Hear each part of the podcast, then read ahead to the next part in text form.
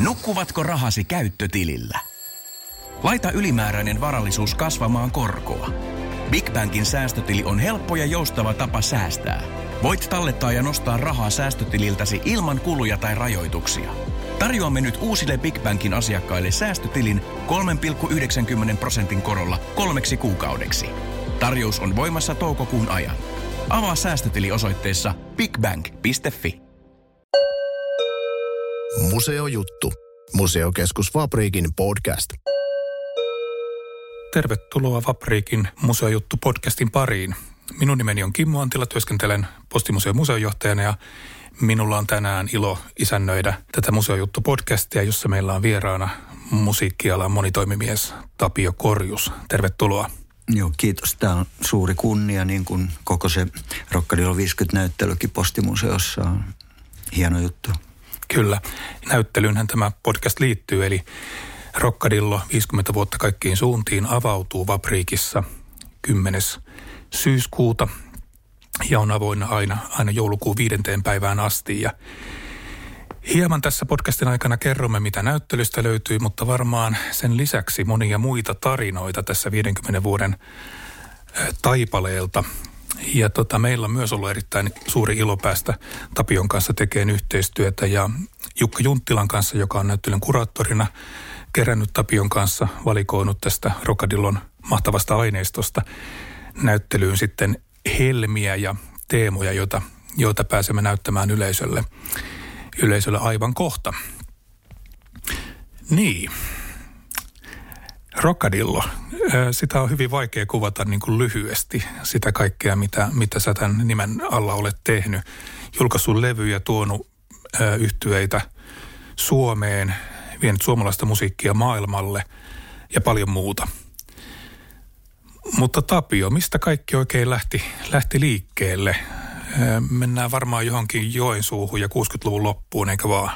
No joo, sitä ennen Hämeenlinnassa jo oppikoulussa niin kuin, mm, harrastin musiikin kuuntelua ja, ja kuuntelin Radio Luxemburgia ja, ja, ja, ja sitten näitä niin sanottuja merirosvoradioita, kun ei silloin ei ollut oikeastaan Suomessa vielä, vielä kovinkaan paljon ää, nuorisomusiikkia tai populaarimusiikkia kuultavissa radiossa. Oli vain kahdeksan kärjessä ja jotain har, harvoja viikoittaisia ohjelmia, että tota, harrastelin – siellä DX-kuuntelua sitten, ulkomaisten radioasemien kuuntelua ja, ja tällaista. Ja, ja aika, aika tota, nuorena jo ä, tilailin sitten Englannista levyjä, jotain ja, ja julisteita ja, ja, ja osoitin jotain pieniä, pieniä bisnesvaistoja jo myymällä jossain joulunäyttelyissä sitten niin kuin Englannista tilattuja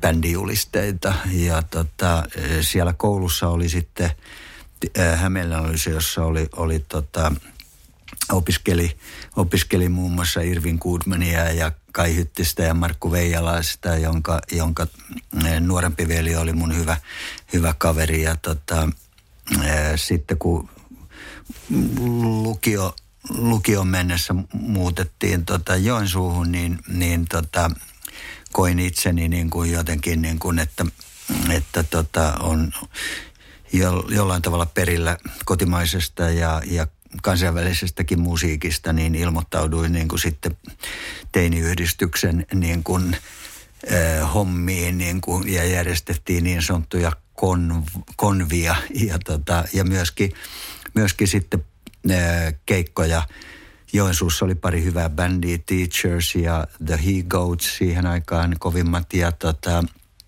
et, ö, sen teinikunnan kanssa sitten oli järjestämässä jo muun muassa Jormasin keikkaa, joka tehtiin sitten läheisellä tanssilavalla ja sitä kautta.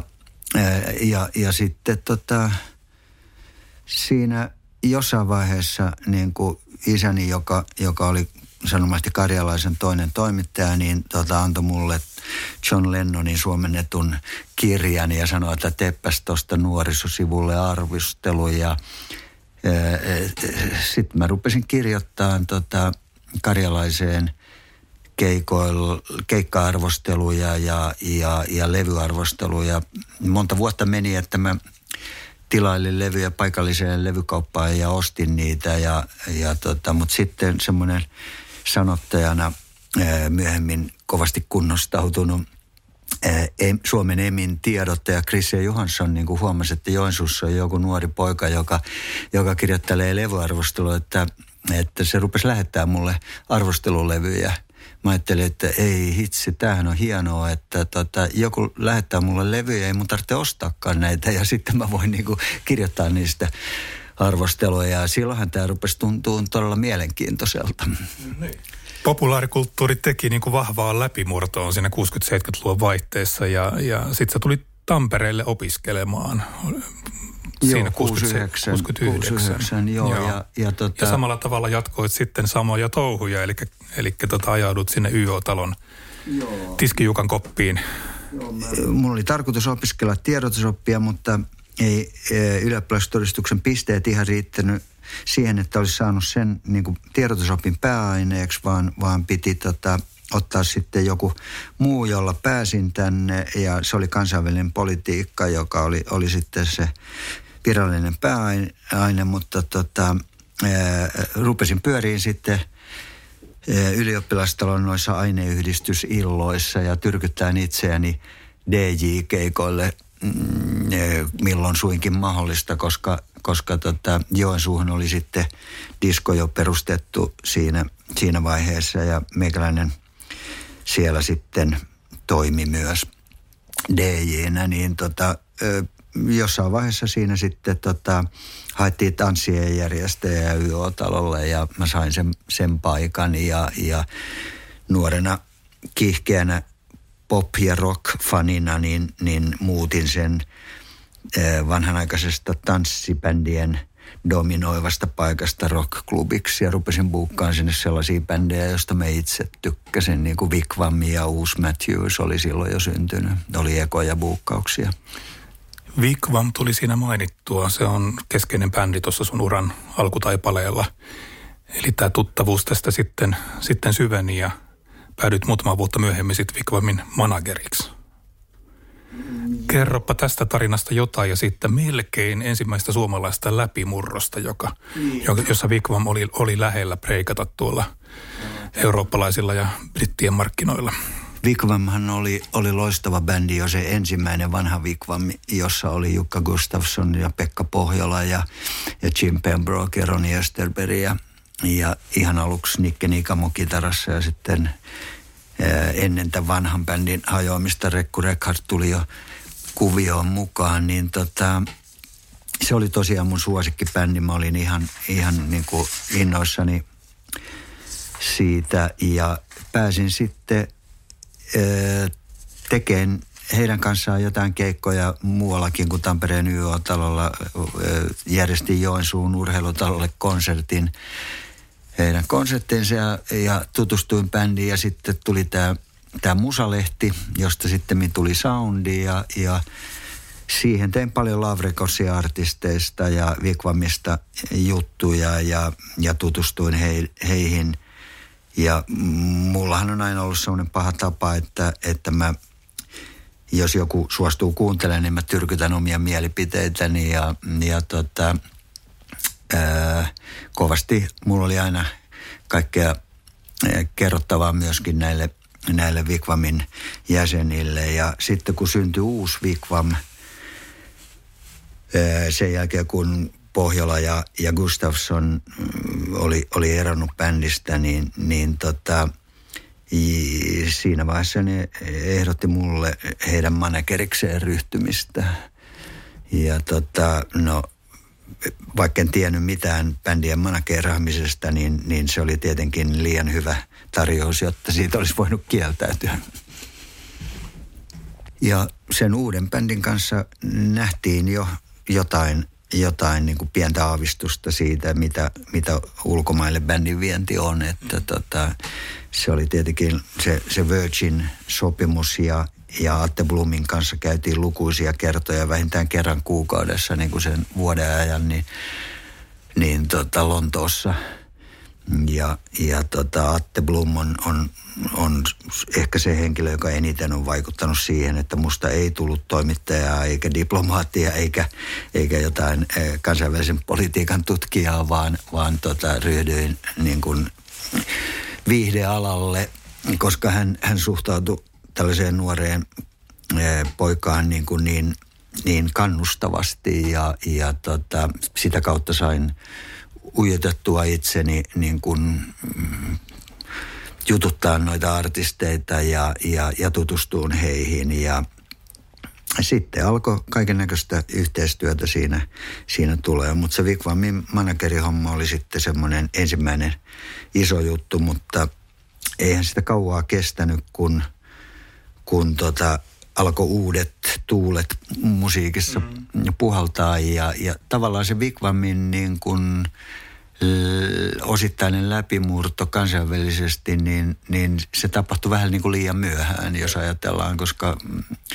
yleisö, yleisö oli muuttumassa ja, ja mm, jakautumassa heimoihin. Että vielä 70-luvun puoliväliin asti oli tavallaan semmoinen, oli erikseen oli niin kuin rasvatukat ja, ja, ja pitkätukat, eli oli, oli, oli niin kuin popparit ja, ja, ja sitten oli niin kuin iskelmän iskelmäväkiä, niin, niin tota, eli se pop rockmusiikki oli, oli niin kuin semmoinen möhkäle ja, ja samat tyypit niin kuin e, seurasi sitä aika laajasti yeah. laidasta laitaan. Et Pink Floydista Susi Quattroon, voisi vaikka sanoa, niin, niin kaikki kelpas. Mutta tota, siinä, siinä vaiheessa, kun Vikvam julkaisi toisen levynsä, Virginin kautta kansainväliselle markkinoille, niin oli, oli niin kuin alkanut tämä tää pieniin, pieniin heimoihin jakautuminen jo populaarimusiikin parissa ja, ja punk teki tuloa ja,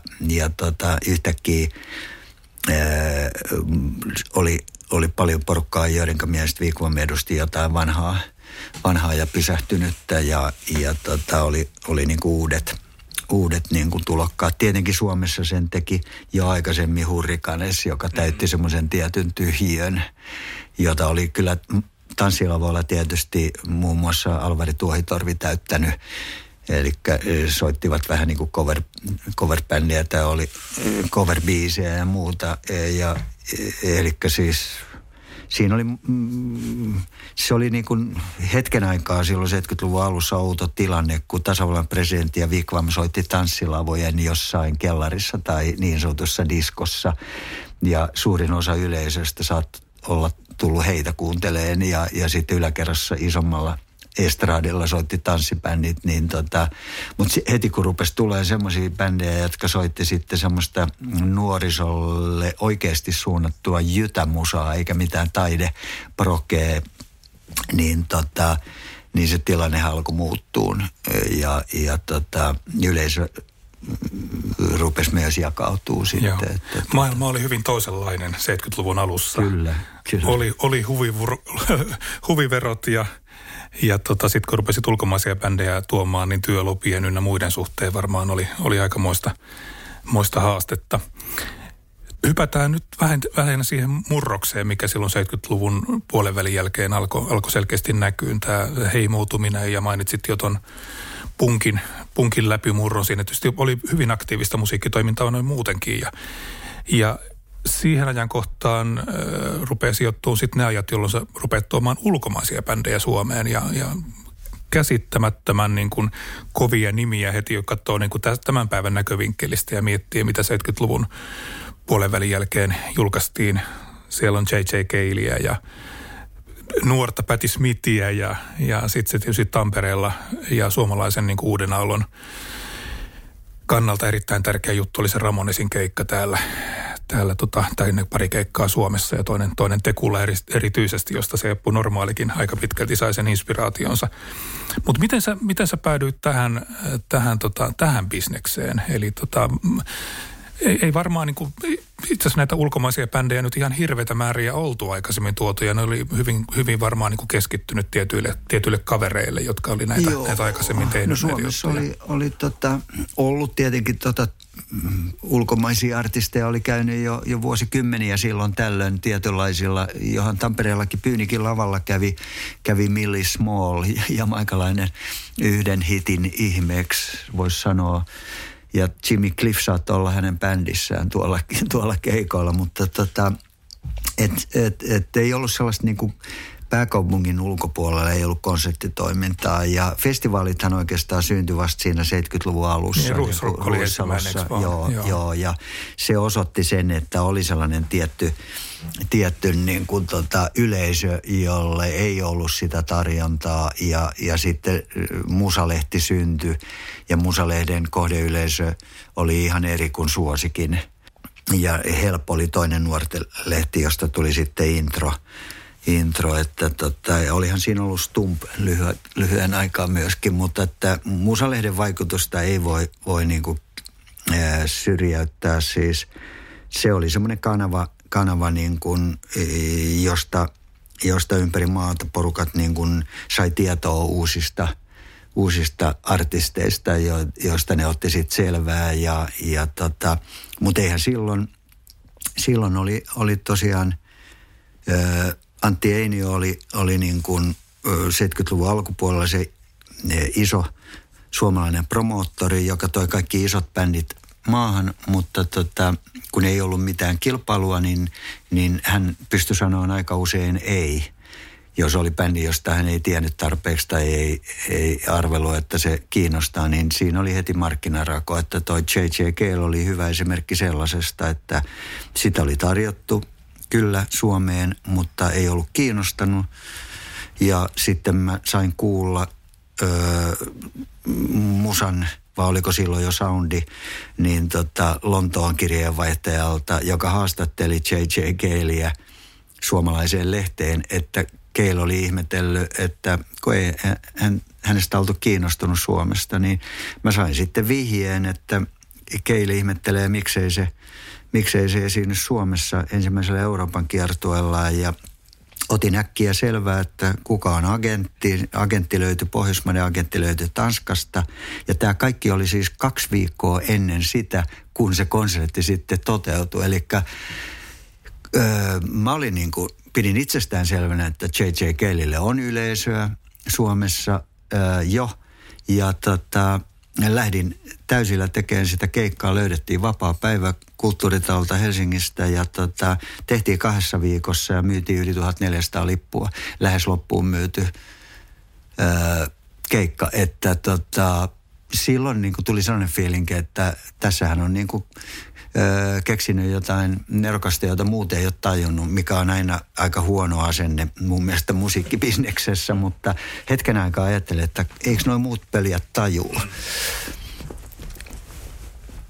Et, et se oli, mutta sitä ennen oli ollut tietysti jo, jo, jo useita, useita muita, muita niin kuin kokeiluja ulkomaisten artistien kanssa. Ja, ja tota, et lähinnähän se lähti siitä, että toi sellaisia bändejä, joista oli itse innoissaan. Sä saat kuulostaa tuon aika helpolta, mutta oliko se noin helppoa? Miten sä pidit yhteyttä? Mistä sä löysit nämä agentit ja muut? Ja, ja tota, ei ollut tosiaan mitään, jos nyt nuorempi kuulijakunta kunta tota, miettii, että miten pidettiin yhteyttä, niin puhelimella soiteltiin. Ja...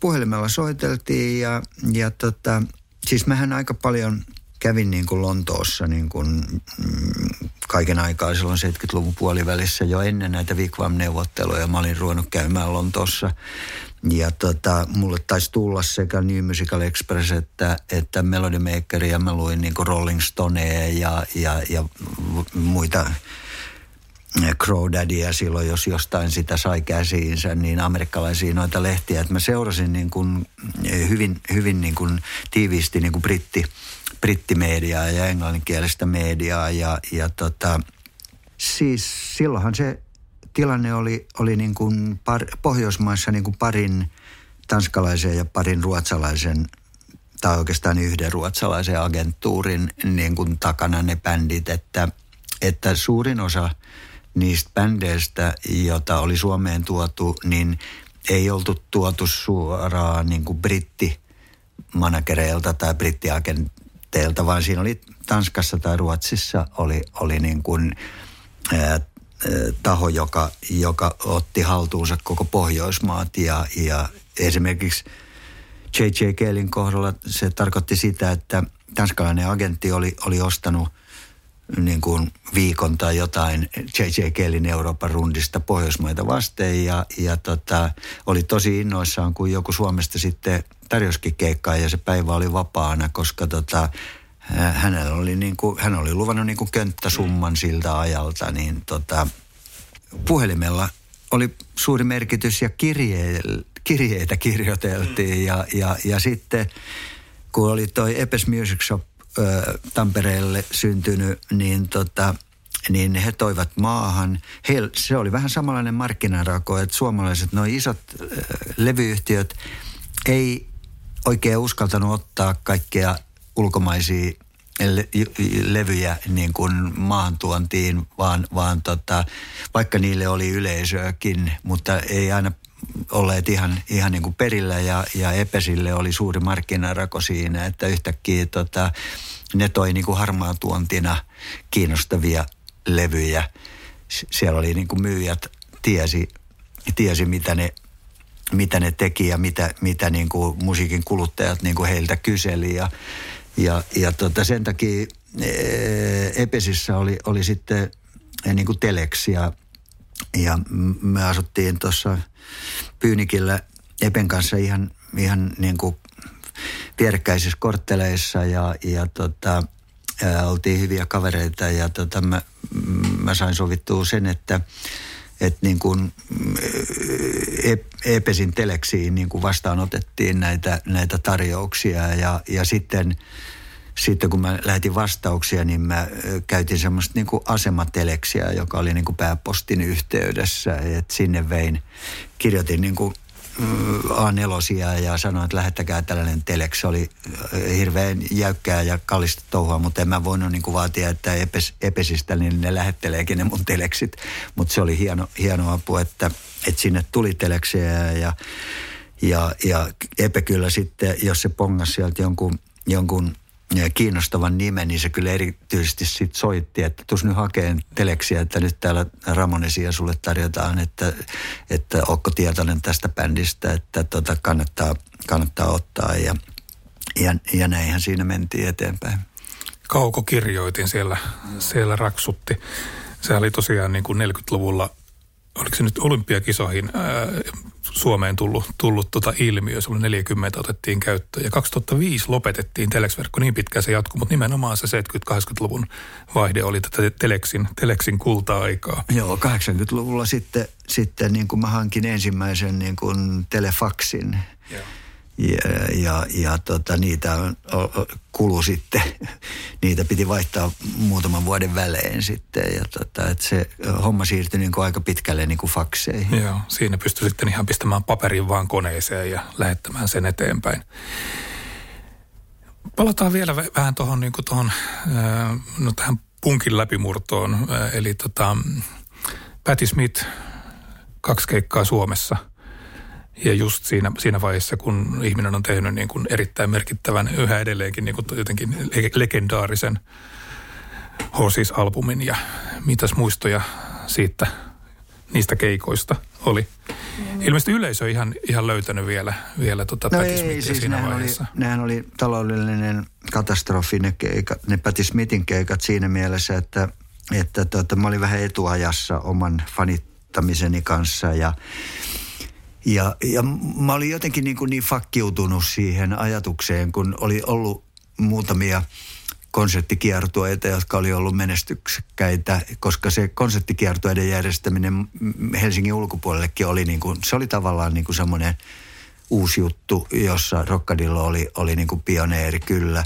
niin tota, ei mulle tullut mieleenkään, että jos tarjotaan niin kuin Patti Smithia – niin, että mä olisin niin kuin te, ajatellut, että tehdään tavastialla tai mm-hmm.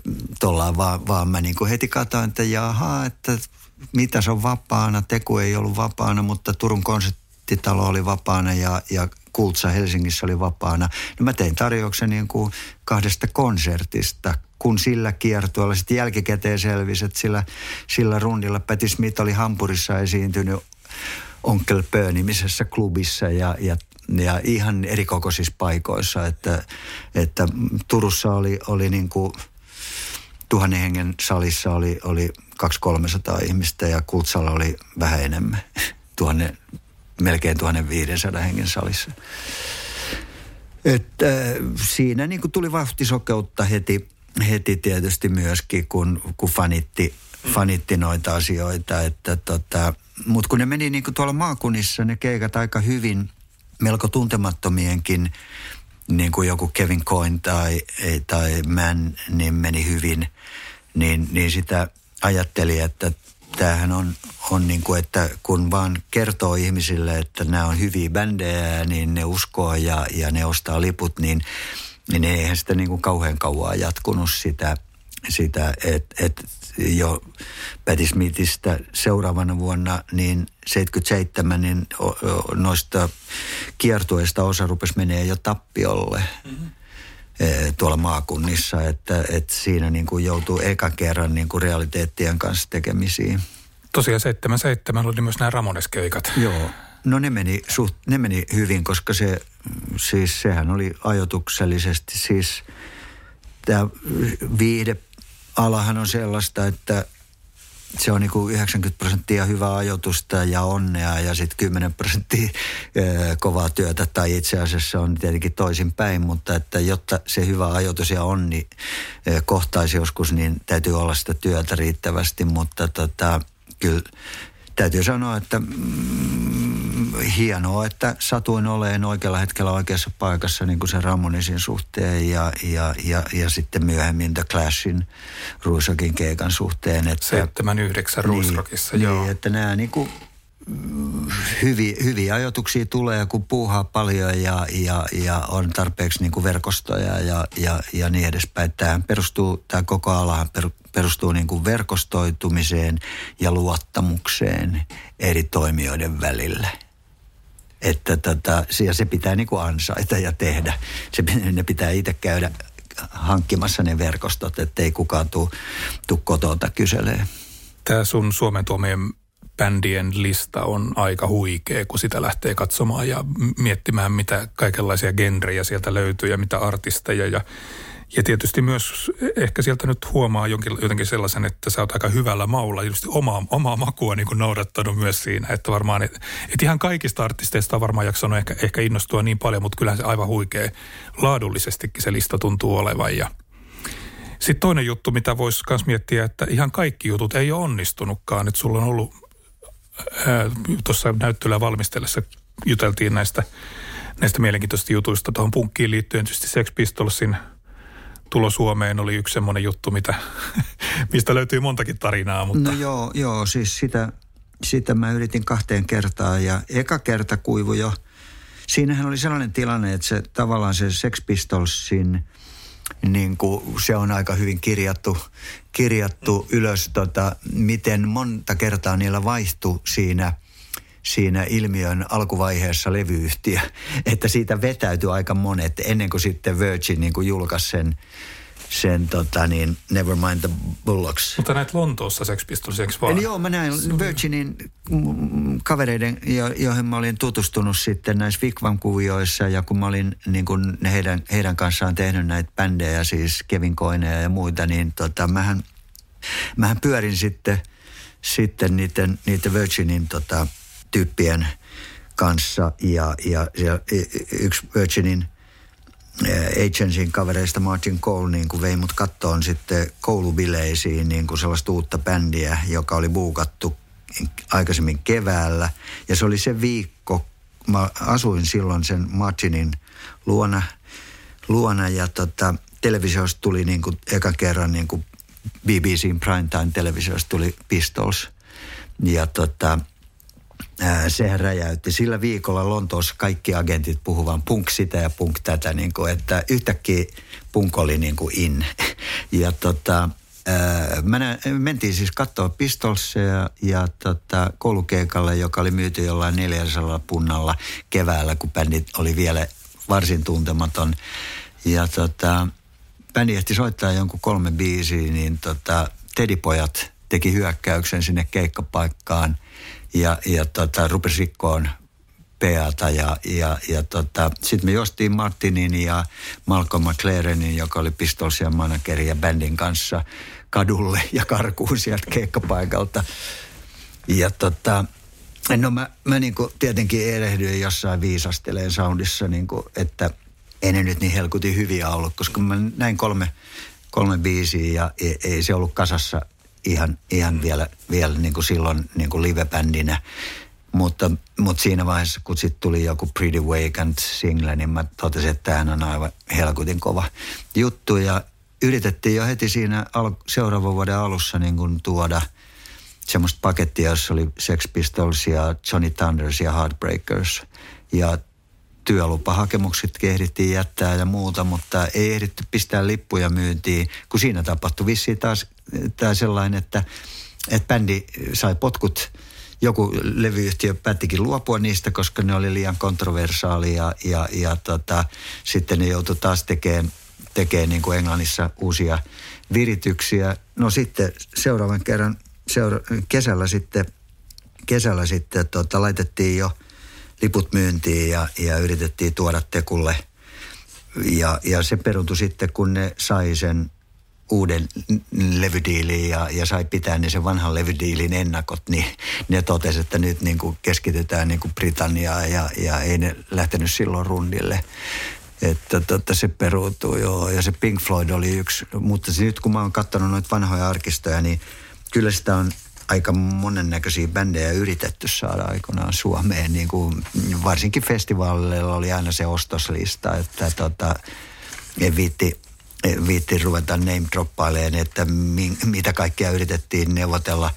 Pihtiputaalle, Saapasi Algarokkiin tai Nummirokkiin, ää, Kauhealle tai, tai mm, Dinosaurokkiin, niin aika, aika, mm, siis suurin osahan tuosta työstä on niinku turhaa, että tota, ää, ainoastaan ne toteutuneet keikat, josta joko saa laskuttaa jotain tai, tai on myyty lippuja, niin, niin niillä hommaa pyöritetään, että, että siitä yrittämisestä ei, ei, ei niin kuin tota, ole, ole muuta hyötyä kuin se, että jos tulee joskus onnistumisia, niin, niin niillä sitten saadaan pidettyä hommaa kasassa. Mutta tota, Pink Floyd oli yksi, yksi sellainen, että... Pirkka Halliin, eikö vaan? Joo, Pirkka Halli yritettiin ja ja muuta, mutta ei, ei sitten kuitenkaan tota, siinä vaiheessa sitten Einion Antti, tota, joka oli itse kysellyt meiltä, pystyisikö sitä tekemään Tampereella, kun oli, oli niin kuin Helsingissä oli, oli joku,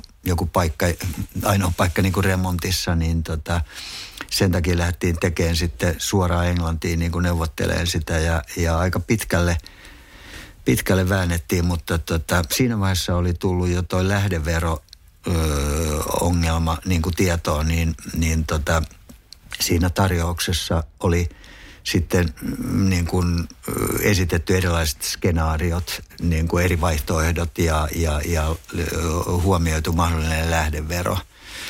Ja tota, sieltä tuli sitten, että vaikka tarjouksenne on ruhtinaallinen, niin siellä kuiten, se ei kuitenkaan heijasta Pink Floydin todellista arvoa, että valitettavasti joudumme nyt keskustelemaan helsinkiläisen toimijan kanssa asiasta ja sitten se tuli Lahteen. Joo. Me ollaan suurin piirtein tässä 70-lukua menty eteenpäin ja, ja tota, jatketaan varmaan vielä näistä bändien tuomisista ja eri teemoista, mutta tota, siihen 20-luvun alkuun ajoittuu sitten tämä Rockadillon levyyhtiötoiminnan perustaminen, eikö vaan? Ja Pekka Pohjola on siinä siinä keskeisessä roolissa. Se Pekan, Pekka on ilmeisesti tutustunut silloin jo Vikvam aikoina. Joo, mä olin, olin niin kuin ehtinyt olla hänen managerinsa siinä jo monta vuotta järjestellä keikkoja Pekka Pohjala Groupille ja The Groupille ja, ja, ja käyty, käyty niin kuin, mm, ulkomailla keikoilla lähinnä Pohjoismaissa siinä vaiheessa. Lavrekos oli mennyt konkurssiin siis niin kauan kuin Lavrekos oli olemassa, niin ei mulle tullut mieleenkään, että, että tota, olisi tarvetta jotain niin kuin levyyhtiölle. Ja sitten kun Poko oli perustettu, niin Tampereella oli, oli niin kuin täkäläisille bändeille hyvä, hyvä kanava.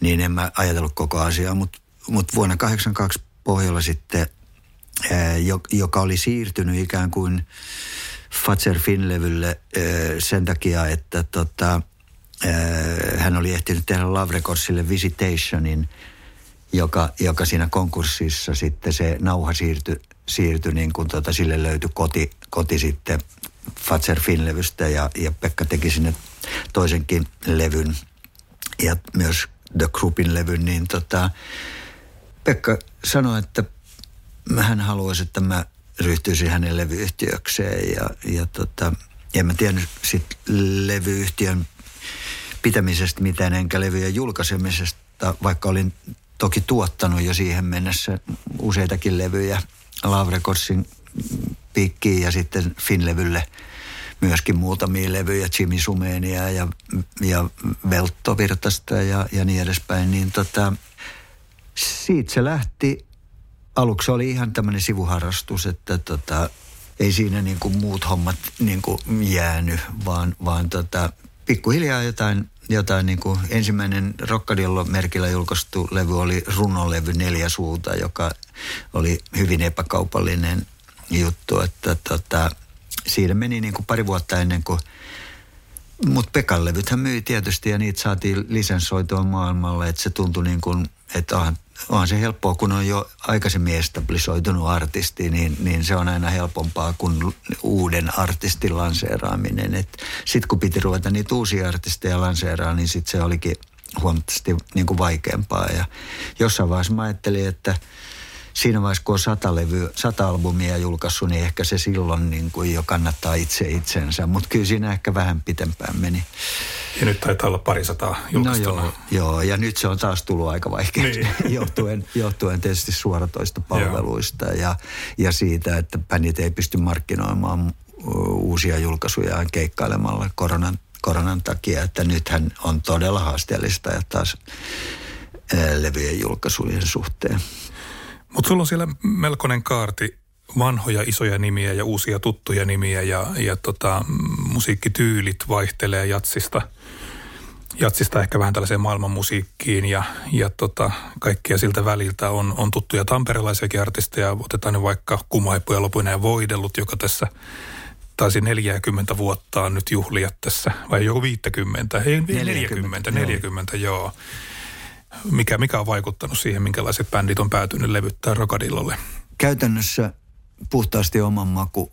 Silloin 80-luvun puolivälin jälkeen, kun yhtäkkiä niin kuin tuli pari niin kuin jo aikaisemmin Love menestynyt artisti, eli Dave, Dave ja Piirpauke ja Emma Numminen, niin sitä jotenkin tuli semmoista painetta vähän, että voisiko sitä niin kuin laajentaa ja, ja yrittää vähän enemmän myös crossoveria. Noihin oli kaikki siis mun suuri, suuria suosikkeja, omia suosikkeja, niin, niin tota sitten jotenkin niin kuin hyvin äkkiä totesin, että kun julkaisin pari sellaista juttua, jo, jo, jota mä ajattelin, että nämä voisi soida radiossa ja, ja, ja näistä voisi tulla jotain, niin tota, totesin, että mä en ole kauhean hyvä tuossa kaupallisessa musassa ja enkä, enkä ehkä, ehkä ole siinä niin kuin sillain ihan, ihan niin kuin hereillä, niin tota, aloin sitten siinä viimeistään 90-luvun alussa niin kuin tein päätöksen, että mä, mä julkaisin vaan sitä Rokkadillo ja Pohjolan merkillä, jonka, josta mä oon itse todella innoissani. Niin kuin ja se on niin kuin pitänyt ja, ja sen takia se on välillä ollut aika undergroundia, mutta tota, sitten on aina tullut joskus jotain, jotain niin kuin onnistumisia ja, ja, ja semmoisia isompia, isompia menestyksiä, joita ei aina, et, et, joita ei ole odottanut ja ne on mukavia, koska tota... Mainitse muutama. No tietenkin Rinne Radio, Vimmen kansainvälinen ura, Kimmo Pohjoisen kansainvälinen ura, Sakari Kukon ja Piirpauken niin kuin hyvin pitkä ura, jossa on niin kuin huippuhetkiä, niin kuin esimerkiksi Sakari Kukon Virret-levy, joka joo, tehtiin, loistava, joo. tehtiin kahdessa päivässä ja, ja, ja tota, sitten se sai Hesarissa loistavat arvostelut ja sen jälkeen niin kuin jouduttiin tekemään jouluun asti melkein viikoittain lisäpainos siitä, että aluksi oltiin tehty 500 painos ja ennen joulua se oli myynyt yli 5000. Joo. Et tota, ja Pirpauke on tehnyt parikin niin kuin, hienoa comebackia. Niin kuin se eka oli ehkä se Tuku Tuku comeback ja sitten myöhemmin toi Koli, Koli-albumi, jotka oli, oli niin kuin menestyksiä ja, ja tota, niin ja sitten tietenkin toi Trio Tökeitä ei julkaistu itse muuta kuin jotain sivu, sivuprojekteja Tökeät nimellä, mutta Iiron Trio ja, ja tota, mehän kuitenkin kuusi Trio Tökeät levyä tuotettiin ja, ja ja, ja ne, niiden mastereiden oikeudet on niin kuin mun firmalla ja bändillä. Että ne on, ne on tota, juuri niin kuin lopetettiin ne kaikki niiden joint venture ja, ja, ja lisenssisopimukset, mitä oli tehty ja siirryt, siirryttiin niin kuin, putsattiin pöytä Universalin kanssa ja siirryttiin niin kuin jakelusopimukseen heidän kanssa niin kuin globaalisti edelleen. Ja tota, töykeiden, töykeiden niin kuin tota sisulevy, niin, niin mä veikkaan, että kun siitä tulee uusi fyysinen julkaisu mm, niin, niin se, on, se on sen jälkeen niin kuin myynyt kultaa tota, sen aikaisten määreiden, eli 25 000 levyä, niin, niin se on ihan hilkulla ja nyt, että tota, onhan ne niin kuin kieltämättä menestyksiä myöskin, vaikka ei ole tullut rokkadilla merkille. Joo. Ja tosiaan niin kuin toi on hyvä, hyvä tota osoitus myös siitä, että tämä on onko tämä nyt tämmöinen 360 mallia, tehdään vähän kaikkea sille artistille. Eli tota, sä viet artistia maailmalle, tuotat levyjä, julkaisetkin levyjä. Joo. Ja tota, onko tämä tavallista musiikkibisneksessä, no, että tällaista? riippuu maista ja, ja, ja, ja, ja marginaalimusiikissa niin kun se, on, se on jotenkin välttämätöntä, että puuhailee monella tasolla, että aika vaikea niin kuin Suomessa pelkästään jatsiin keskittyvän levyyhtiön on, on pelkästään levyyhtiönä niin kuin menestyä sillä että sillä voisi elättää itseään, että se on sitten oltava joku päivätyö, jos aikoo semmoista tehdä. Et tota, mä oon lähtenyt siinä, että, että tota, aina pitää löytää niin kuin siihen sen artistin potentiaaliin ja tyyliin, suuntaukseen ja, ja, ja muuhun niin, niin paras mahdollinen niin kuin tapa toteuttaa. Trio Töykeellä se oli, tarkoitti sitä, että pyrittiin niin kuin, ö, ensimmäisen kerran niin kuin, ö, Suomesta viemään jatsia oikein todella isosti moneen, moneen kymmeneen maahan, koska Iira Rantala oli ilmoittanut mulle, että hän, hän näkee, että töykeiden Töykeillä on mahdollista tulla yhtä suosituksi kuin Sting. Hmm. Niin tämä oli niinku se lähtökohta, niin silloin ei, ei ollut mitään järkeä niin kuin ajatella, että Rokkalilla rupeaa julkaiseen trio Töykeiden levyä, vaan, ja, ja nehän oli tehnyt yhden levyn ennen kuin ne lähestyi mua, se semmoinen Good Day päivää oli niiden eka julkaisu, joka ei vielä preikannut, mutta mä näin sen keikka, keikka niin kuin kysynnän ja, ja muu, niin mulla oli semmoinen tunne siinä vaiheessa, kun me ruvettiin tekemään lisenssillä niiden levyjä, eka oli Jatslantis, niin tota, mä olin täysin vakuuttunut siitä, että tämä bändi tulee olemaan tosi iso siinä omassa genressään, että siinä ei ollut pienittäkään epäilystä, niin e, mun mielestä – pitää aina löytää niin kuin se, että mikä on sen projekti, jos ajatellaan, että bändi on projekti tai artisti on projekti, pitkän tähtäyksen projekti, niin mikä on paras kombinaatio saada justiin ne muskelit sen projektin taakse, mitä se tarvitsee. Ja sitten taas jossain tapauksessa, eh, jotta itse pystyisi tekemään tarpeeksi työtä yksinään jolleen artistille, niin pitää olla mahdollisimman monia tulovirtoja siitä ja siksi semmoinen 360 mallia voi olla puolustaa paikkansa. Niin kuin. Joo. No tuossa tota, tuli mainittua tuo piirpauke jo ja tota, taisi olla muuten niin, että nämä Trio Töykeiden, Siikasaari ja Eskelinen taisivat soittaa, soittaako nykyäänkin vielä muuten piirpaukessa? Ee, ei, jossain, ei jossain, soita, jossain ei, keikalla ei soita aika tuoreen. Enää, ei soita Joo. enää, enää. Piirpaukehan on nyt ollut vähän niin kuin tota, telakalla. Joo. Ja, ja nyt on syntymässä uusi, uusi kokoonpano, mutta olivat hyvin pitkään sitten. Joo. Ja nimenomaan tuolla kolilevyllä muun muassa Joo. oli se, se Mutta Sakari Kukko siellä, se keskeinen ihminen on koko ajan ollut taustalla. Joo, ja, ja, ja tota... hänen kanssa ollaan, ollaan väännetty kättä, kättä yhdessä jo, jo, jo tuota 70-luvun loppupuolelta lähtien. Eli hän on, hän on niin kuin pitkäaikaisimpia aktiiveja artisteja, jonka, jonka kanssa ollaan, ollaan tehty yhteistyötä. Nyt muutama vuosi sitten, kun mä aloin vähentää niin kuin tuota keikkamyyntipuolta, niin, niin en, en ole enää niin kuin tota, Pirpauken keikkojen agenttina toiminut. Halusin, halusin niin kuin rajoittaa sitä puolta, koska se on sen verran sellaista intensiivistä touhua se keikkamyynti, että siinä ei ole työaikoja ja muuta. Mä ajattelin, että mä oon tehnyt sitä niin kauan, että ja sillä alalla on Suomeen tullut niin paljon uusia toimijoita ja osaajia, että jos mä koen, että joku muu pystyy tekemään yhtä hyvin tai paremmin, niin mä en, hmm. mä en enää tee mitään sellaista itse, vaan, vaan jätän it, itselleni vaan sellaista, jossa mulla on jotain, siis en ole enää niin nuori ja nuori eikä nälkäinen, Kyllä. että tota, että mielelläni löydän, löydän niin kuin, tietyille artisteille tiettyihin rooleihin nuorempia toimijoita, jotka jaksaa tehdä sitä, mä itse kutsun sitä rumasti, että mä, Suomessa on jo, jo kymmeniä agentteja, jotka pystyy myymään noi pizzeriakeikat ja kaikki mm. kotimaan keikat, että tota, ei mun tarvitse siellä häärätä. Mutta Pirpaukosta vielä sen verran, että tota, Pirpauke ehkä näin niin musiikin kuluttajan näkövinkkelistä oli semmoinen yhtiö, joka toi tämmöistä maailmanmusiikkia Suomeen.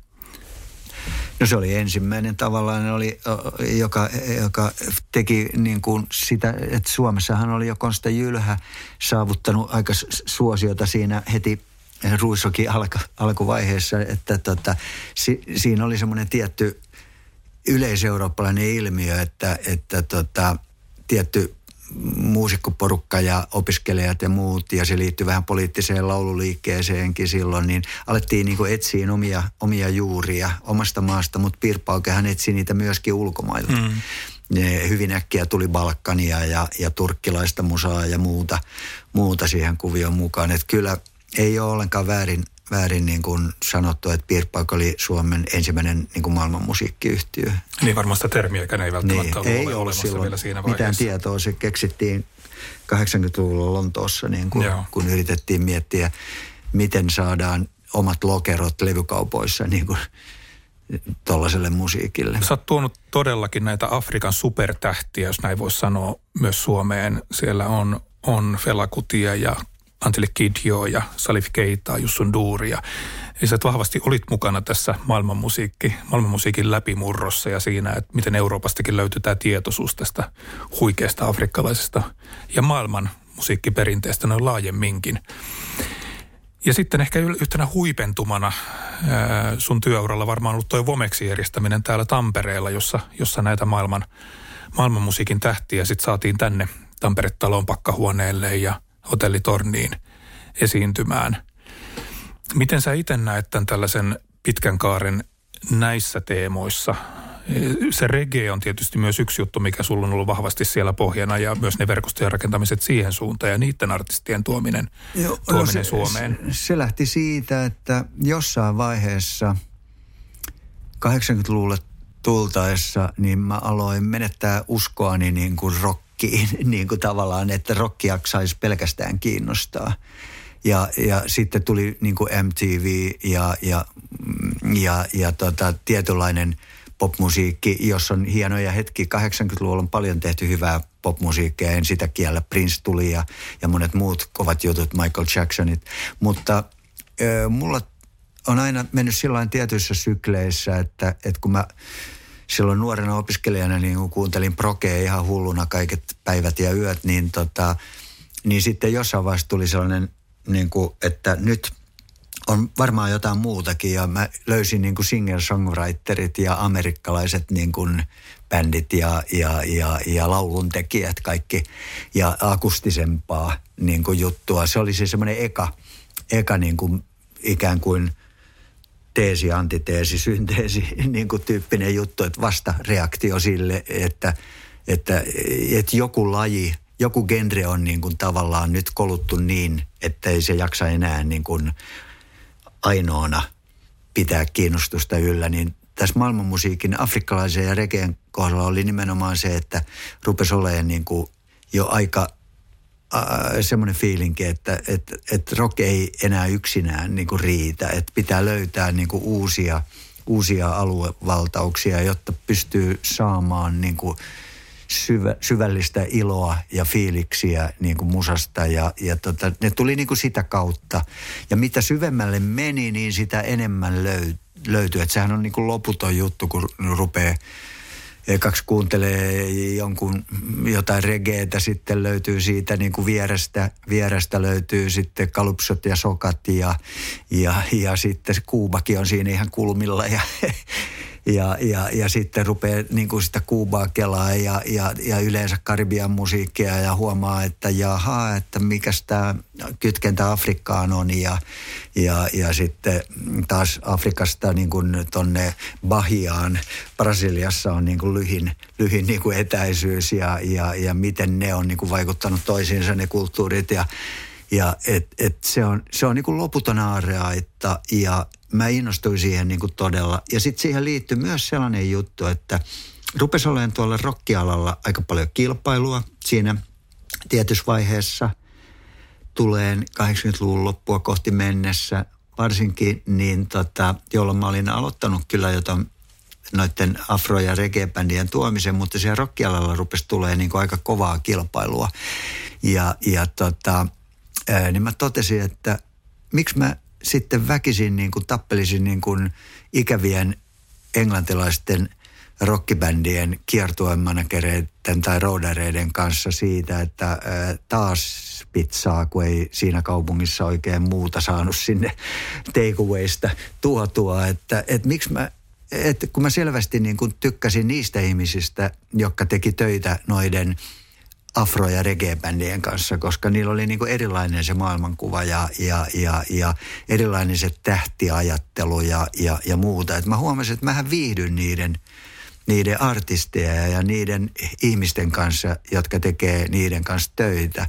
Että tämä on paljon mukavampaa ja mun ei tarvitse niin kuin tapella samoista rockibändeistä parin kolmen muun Suomeen syntyneen ison toimijan kanssa, että tota, tämä on niinku mun, mun niinku erikoisalaa ja, ja tota, edelleen niinku kotona kuuntelen todella paljon niinku tota musaa ja, ja, ja, ja mä oon tosi, tosi ylpeä, että mä oon tehnyt niin monen, monen niin kuin sen alan isoimmista artisteista, paitsi reggae ja, ja afro, niin, niin myöskin sitten rai-musiikki Algeriasta, Khaled, Nusrat Fateh Ali Khan ja, ja puhumattakaan siitä lukuisista aivan uskomattoman hienoista brasilialaisista artisteista, viimeksi Gilberto Chile 2017, että tota, se on niin kuin sellaista musaa, mitä mä mieluiten kotona kuuntelen niin kuin eniten. Ja, ja sitten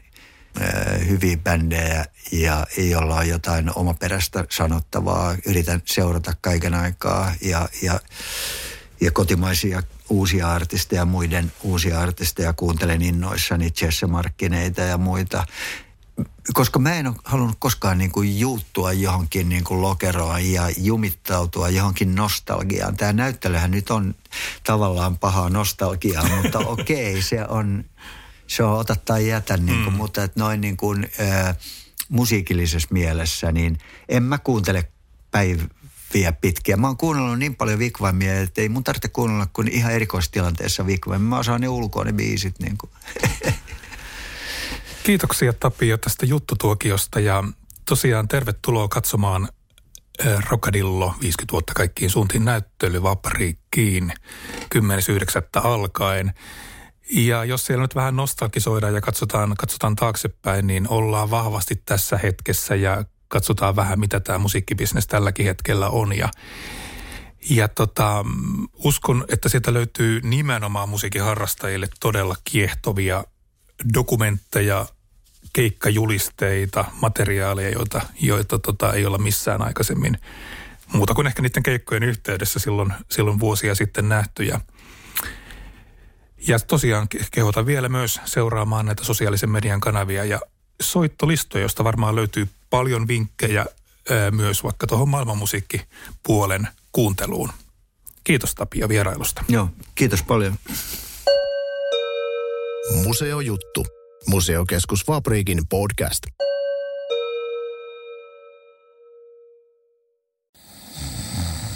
Nukkuvatko rahasi käyttötilillä? Laita ylimääräinen varallisuus kasvamaan korkoa. Big Bankin säästötili on helppo ja joustava tapa säästää. Voit tallettaa ja nostaa rahaa säästötililtäsi ilman kuluja tai rajoituksia. Tarjoamme nyt uusille Big Bankin asiakkaille säästötilin 3,90 prosentin korolla kolmeksi kuukaudeksi. Tarjous on voimassa toukokuun ajan. Avaa säästötili osoitteessa bigbank.fi.